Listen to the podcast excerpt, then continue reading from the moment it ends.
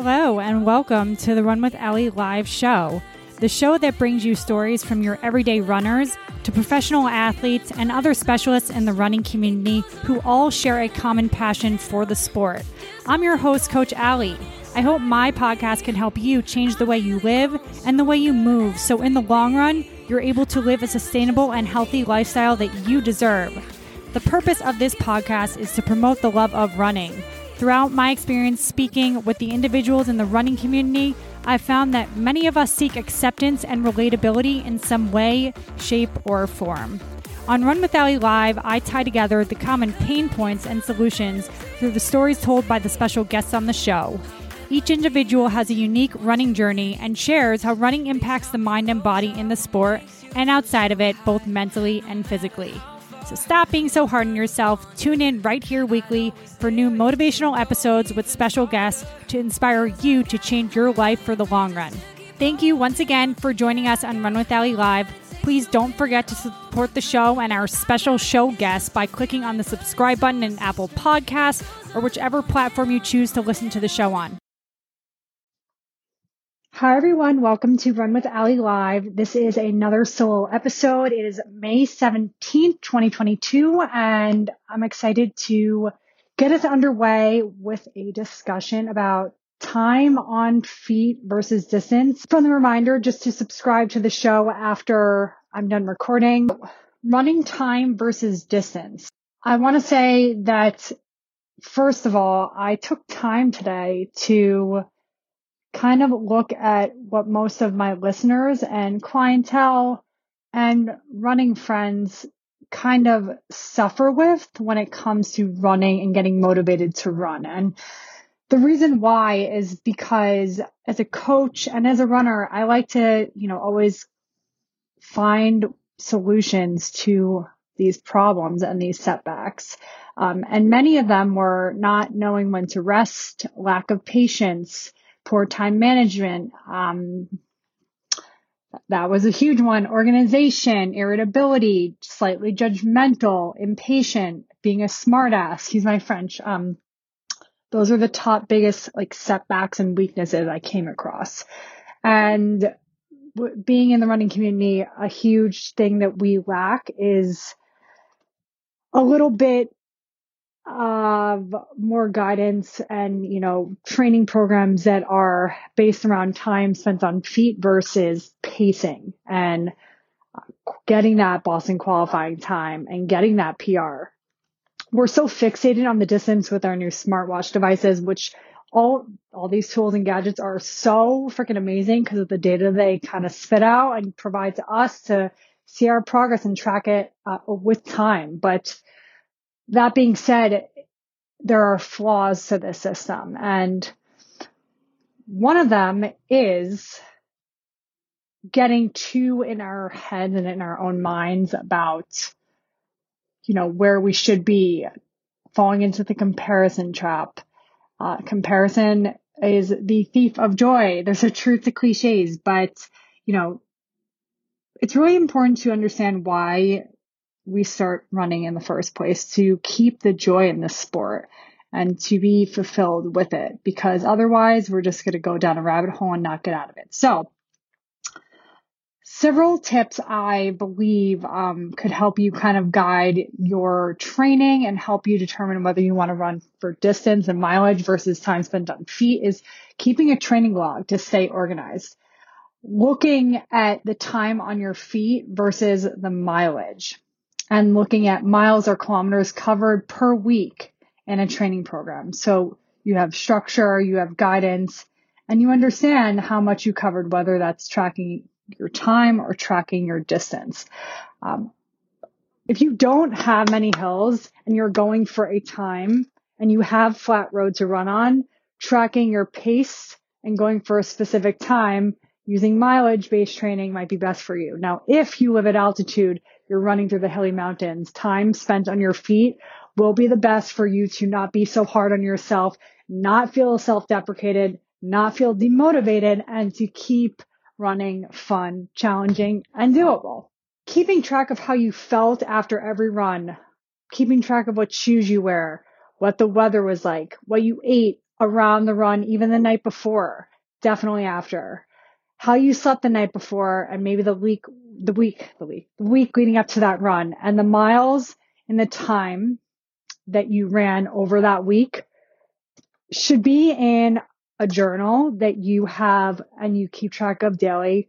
I know for me to keep myself organized, I use my notes app and I have a little book, which I hope to publish one day that every day, regardless if it's a rest day or running day, I write these things down, keep track of how I felt, the shoes, the weather, what I ate, how I slept, the miles and the time spent because I run for time spent on my feet. You know, that helps you to stay organized and that helps you kind of clearly establish your goals and stay on track and see what might be working better for you, the miles or the time spent on your feet. It really comes down to what you want to accomplish with your running. So do you want a PR in a marathon?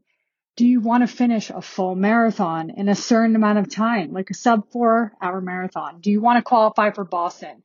If these three things are relatable to your goals, I would recommend distance being a part of your training so you can monitor your weekly mileage and your pacing for your quality workouts, such as tempo runs and your interval workouts on the track or on a flat road.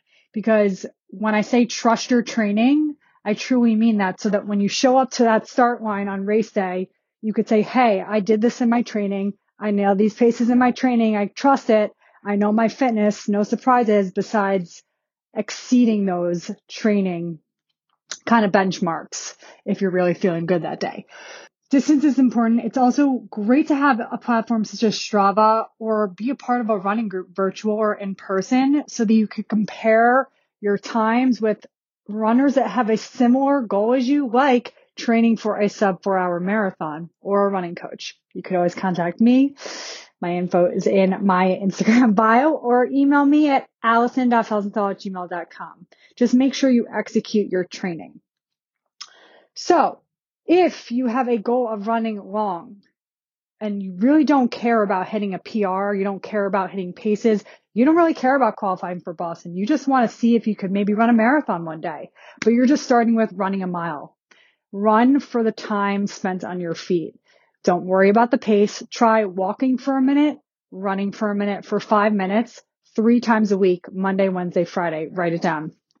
Why do one over the other in terms of mileage versus time spent on feet? Well, I find time spent on feet allows me to explore my surroundings, immerse myself in the environment. I am not a treadmill runner by choice uh, and appreciate just being able to run. This is one of my biggest mantras I tell my athletes that I coach. Appreciate every step you take. Take it one step at a time, one mile at a time. And remember, you get to run. Some people have one leg out there, guys. They can't run. So just think about these things because they're true. Remembering why you run, that might bring you back to your why and just allowing yourself to find the enjoyment of running and staying healthy by doing this.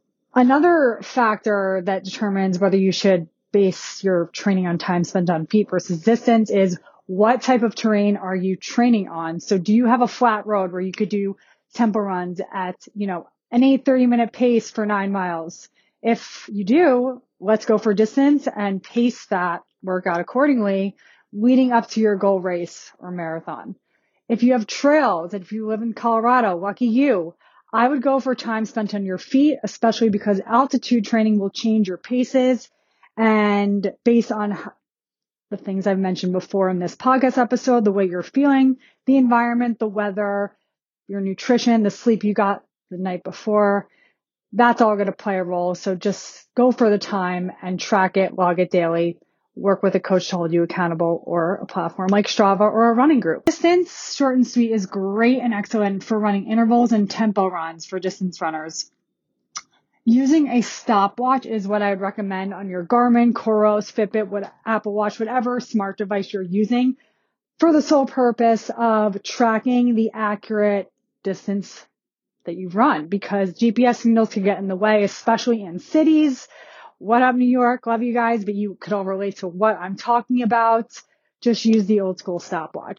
Now, same goes for your long run and your longer tempo runs leading up to your goal marathon. So if you have a goal of qualifying for the Boston Marathon, you need to make sure to fit in several longer tempo runs, 9 to 12 miles at that threshold pace. Threshold pace is a little slower than your 5K race pace, closer to your 10K race pace. Um, and you want to be able to make sure that you're hitting those paces because when it comes to the marathon, of course, you slow those paces down a little as the distance gets longer, the paces slow down a bit. So that's why distance and using a stopwatch would be important and tracking mileage. Feeling the pace, however, while training for a marathon, even with a time goal, you can include both. You could track your distance for your quality workouts, tempo runs, long runs, some of them that ha- end with, you know, two or three miles at your threshold pace, 5k race pace. Um, but it's also good to mix in time spent on your feet for your three hour runs, let's say, because you're not so in your head. You're not so strung up on, oh my gosh, is it like three hours yet? You're just focused on enjoying running and the training process because training should always be fun unless you're paid to do it. And in that case, it should still be fun. Those three hour runs allow you to enjoy nature, different environments, allow you to move your body first thing in the day if you go in the morning and just celebrate that win. That is a win. I'm a huge believer in celebrating every single win and jotting that down in my mantra journal. I advise you do the same if you want to stay organized and have something to look back at when you're kind of not feeling so motivated one day and say, Hey, look at all I've accomplished till now. Really focusing inward and what you're feeling while you're running for time spent on your feet versus being very pace driven will dictate if your training plan will be mostly running for time spent on your feet or for mileage, nailing certain distances and paces every single run. I think a healthy mix of the two is excellent for any runner at any level running any distance because it's always good to keep your training varied and I don't just mean by workouts, literally intervals, long runs, conversational pace runs. I don't like the term easy pace, so I'll get to that in another episode. Um, I don't just mean keeping it varied by changing up the workouts. I mean keeping it varied by how you execute the workouts, time spent on your feet versus distance. Really wanted to nail that point in and drill that in here. So that's what I have for you today. I want to thank you so much again for being a Run with Allie live fan. If any of you are in the Chicago area, June 3rd to June 5th, I will be presenting a topic on running techniques, uh, running technique foot strike on the 5th at 1015 a.m. in the Des Convention Center. So please shoot me a direct message at Run with Allie. Allie has two L's. I'm on Instagram if you are interested in attending the event and other than that, I will see you next week with a very new special guest. Thank you so much for joining Run with Allie Live. Have a great week. Don't forget to become a member on my website to get updates on my weekly new special episodes on the show, sharing fun running feats, training methodologies, and all things running related to help you keep your running fun. Reference the link in the show notes to become a member of the Run with Allie community so you can connect with other like minded individuals who love running just as much as you do. Again, do not forget to subscribe to the show by clicking the follow plus button Apple Podcasts or subscribing on whichever platform you're listening to the show on. Please leave a review under the episode in whichever directory you're listening to the show in so I can better provide you with the top notch content I strive to deliver you week in and week out. Thank you again for listening to Run with Allie Live. If you are looking for the perfect solution to finish your first marathon injury free, even if you've tried to get in shape in the past and failed, sign up and get access to your free 24 week program now by clicking in the link in the show notes under this episode. Sign up now. All you need to submit is your email, and I'll see you on the inside. Thank you so much for listening to Run with Allie Live. See you next time.